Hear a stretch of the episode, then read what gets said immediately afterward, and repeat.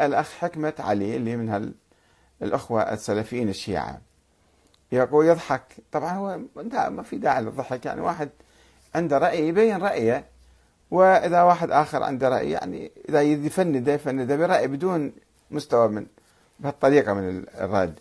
يقول حسبنا كتاب الله، هل هذا المنطق ما تريده؟ ماشي، الله عليك يا أحمد ابن الخطاب، ما أدري خاطبني إلي ولا ذاك أحمد العادلي، نفس منهج جدك خلف عن سلف. يعني شوفوا التهريج هذا شوية، وإحنا نسمح لهم الأخوة أن يهرجوا عندنا، مو مشكلة، بس حتى نتفاهم، حتى نحاول نوضح الصورة. لذلك أنا ما أحضر أي واحد يعني يخالفني في الرأي في الحقيقة، إلا اللي يسب ويشتم أحذف سبه والشتمة، وبعدين إذا واصل يمكن أحذفه. حسبنا كتاب الله، نعم، الآن ما يحتاج واحد يقول الكلام. عندنا شيء آخر غير كتاب الله؟ يعني هذيك الكلمة الشيعة الأوائل الذين اعترضوا على كلمة حسبنا كتاب الله، هم قالوا بأن وجود أئمة منصوص عليهم من الله وعندهم علم من الله، وبالتالي هم راح يفسرون لنا القرآن ويشرحون لنا إياه وكذا. طيب هؤلاء الأئمة لم يشرحوا، يعني ما عندنا شيء في تفسير من القرآن، في تفاسير مزورة منسوبة لأهل البيت، تفسير العسكري وتفسير القمي وتفسير ما أدري منه، لأن مو ثابتة مو متصلة، يعني ما نعرف صحتها من عدم صحتها، أو بالعكس هناك مؤشرات كثيرة على أن هذه الكتب غير صحيحة. هناك روايات في الكافي تؤول القرآن بصورة تعسفية واردة عن الإمام الباقر أو الإمام الصادق أيضا، فعلا بشكل تعسفي تطبق آيات عامة على أهل البيت، على أن نحن المصداق الخارجي لهذا، وهذا أيضا لا ثابت عن الإمام الصادق ولا عن الإمام الباقر. وأحاديث ما يمكن نعتمد عليها لأنها وراء 200 سنة كتبت وجمعت، وما نعرف منو كتبها، منو جمعها، منو صنعها، منو اختلقها. فلذلك تراث أهل البيت احنا منقطعين عنه، وأهل البيت لا يوجدون حاليا بيننا. وإذا كان هذا الإمام اللي يتحدثون عنه موجود، طيب الآن في وسائل اتصال عديدة، إذا خايف على نفسه من القتل وما يخرج إذا كان موجود، فهناك تلفزيونات، هناك فيسبوك، هناك انترنت، هناك يتمكن يوصل بريد، بالبريد يدز رسالة للعلماء يوجههم الوجهة الصحيحة.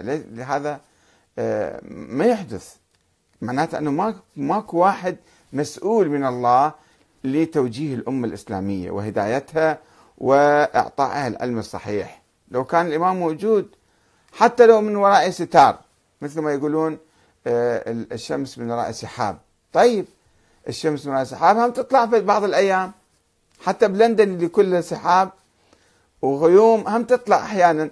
بس هذا كما قال لي الأخ هذا من القطيف، قال لي شوف هذا احنا الإمام يقولون غائب وراء السحاب، ولا في يوم من الأيام طلع، ما حتى الشمس تطلع في يوم من الأيام أو كذا، السحابة تمر وتطلع وراها تعود الشمس، وما نشوف أثر إلا ولا أثر لعلمه أو هدايته. أو والشيعة الآن شوفوا يتخبطون في مسائل كثيرة ولا يعرفون الجواب، أو لا يعرفون، أو قرون من الزمن يعيشون في نظريات باطلة، مثل نظرية التقية والانتظار، أنه وتحريم العمل السياسي وتحريم إقامة الدولة. طيب 1000 سنة وين كان هذا الإمام؟ ليش ما علمهم نظرية ولاية الفقيه؟ ليش بعد 1000 سنة يجون علماء مثلا يخترعون نظرية جديدة اسمها ولاية الفقيه، ويأخذوها من السنة تقريبا أو من الزيدية؟ فإذا هذا الشيء يعني ما موجودين أهل البيت. فإذا الآن اللي عندنا فقط كتاب الله، وعندنا شنو بعد؟ عندنا العقل إلى جنب كتاب الله. إحنا ننظر الأمور بعقلنا، يعني نشوف المصلحة العامة كيف. العقل الإنساني أيضا متطور، ناخذ من عنده. مثلا الشورى مبدأ إسلامي، مبدأ قرآني، ولكن الغرب طور نظرية الشورى إلى نظام الديمقراطي أو الفكر الديمقراطي، أنه وزع السلطة بين سلطة تشريعية وسلطة قضائية وسلطة تنفيذية وسلطة إعلامية وسلطة روحية أحيانا. وحتى الحاكم أو هالسلطة، هالطبقة الحاكمة، ما تبقى بالسلطة مدى الحياة، إنما كل 4 سنوات نجدد الثقة فيهم، إذا كانوا صالحين نعيد انتخابهم، وإذا كانوا فاسدين أو فاشلين أو عاجزين فنتخلى عنهم. فشوفوا العقل الإنساني يتطور في المجال السياسي، وعندنا القرآن اللي به تعاليم الله تعالى، يمكن نجمع بين الاثنين، بين عقلنا العقل الإنساني العام وبين التعاليم السماوية. فإذا ما عندنا شيء اسمه أهل البيت اليوم حتى نتمسك فيهم، حتى نواليهم، حتى نرجع لهم. ولذلك يشوفون علمائنا الآن هم حالين محل أهل البيت. شوفوا المسائل الواردة عن الإمام الصادق والباقر، كم مسألة، راجعوا الفقه القديم، ماذا تختلف عن مثلا أبو حنيفة أو أحمد بن حنبل أو مثلا الشافعي أو المالكي، مسائل بسيطة يعني بضعة عشر مسألة مو أكثر. طيب الآن علمائنا كم مسألة في رسائلهم العملية موجودة، وكم مسألة يجابون خارج هذه الكتب، ما شاء الله آلاف المسائل، آلاف المسائل العلماء هم دي يجتهدون. فإذا بعقلهم دي يحكمون، يعني ما عندهم شيء اسمه رواية من أهل البيت، فعندهم كتاب الله وعندهم العقل. عامة الشيعة اليوم حتى مراجع الشيعة يعتمدون على كتاب الله وعلى العقل، إلا هذول جماعتنا السلفيين الشيعة اللي يريدون يضربون الكتاب الله ويضربون القرآن، يضربون القرآن ويضربون العقل. يقول لك العقل لا لا، من أصلا إحنا ما نستخدمه، نحطه بالثلاجة. والشيء الثاني كتاب الله حسب فهم أهل البيت. طيب أهل البيت شفتهم، قعدت يمهم، تعرفهم، يقول لك الروايات اللي واردة عنهم. طيب هاي الروايات واردة من صنع الغلاة والدجالين والكذابين، شلون نصدق بيهم؟ فأنت إذا تفهم القرآن حسب فهم الغلاة والدجالين، مو حسب فهم أهل البيت.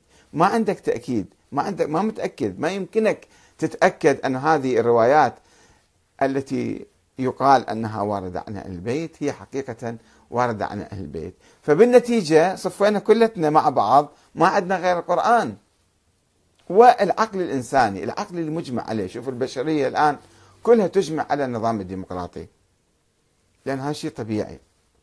وكما قلت في محاضرة سابقة قبل قليل أن الأمة الإسلامية الآن تقريبا كلها تميل إلى فكر أهل البيت، إلى فكر علي بن أبي طالب والحسين، تؤمن بالثورة على الظالمين وتطالب بالعدل، ولا تقبل أن يكون الحاكم ظالما مستبدا طاغية يستولي على السلطة بالقوة. حتى الذين يستولون على السلطة بالقوة بالانقلابات يحاولون يغلفون عملهم، أنه والله صارت ثورة شعبية وإحنا جينا وإحنا نؤمن بالديمقراطية ونؤمن بإرادة الشعب ونستمع ودائما نسوي انتخابات حتى نشوف رأي الشعب فينا ماذا، والشعب يجدد لنا ولا ما يجدد لنا.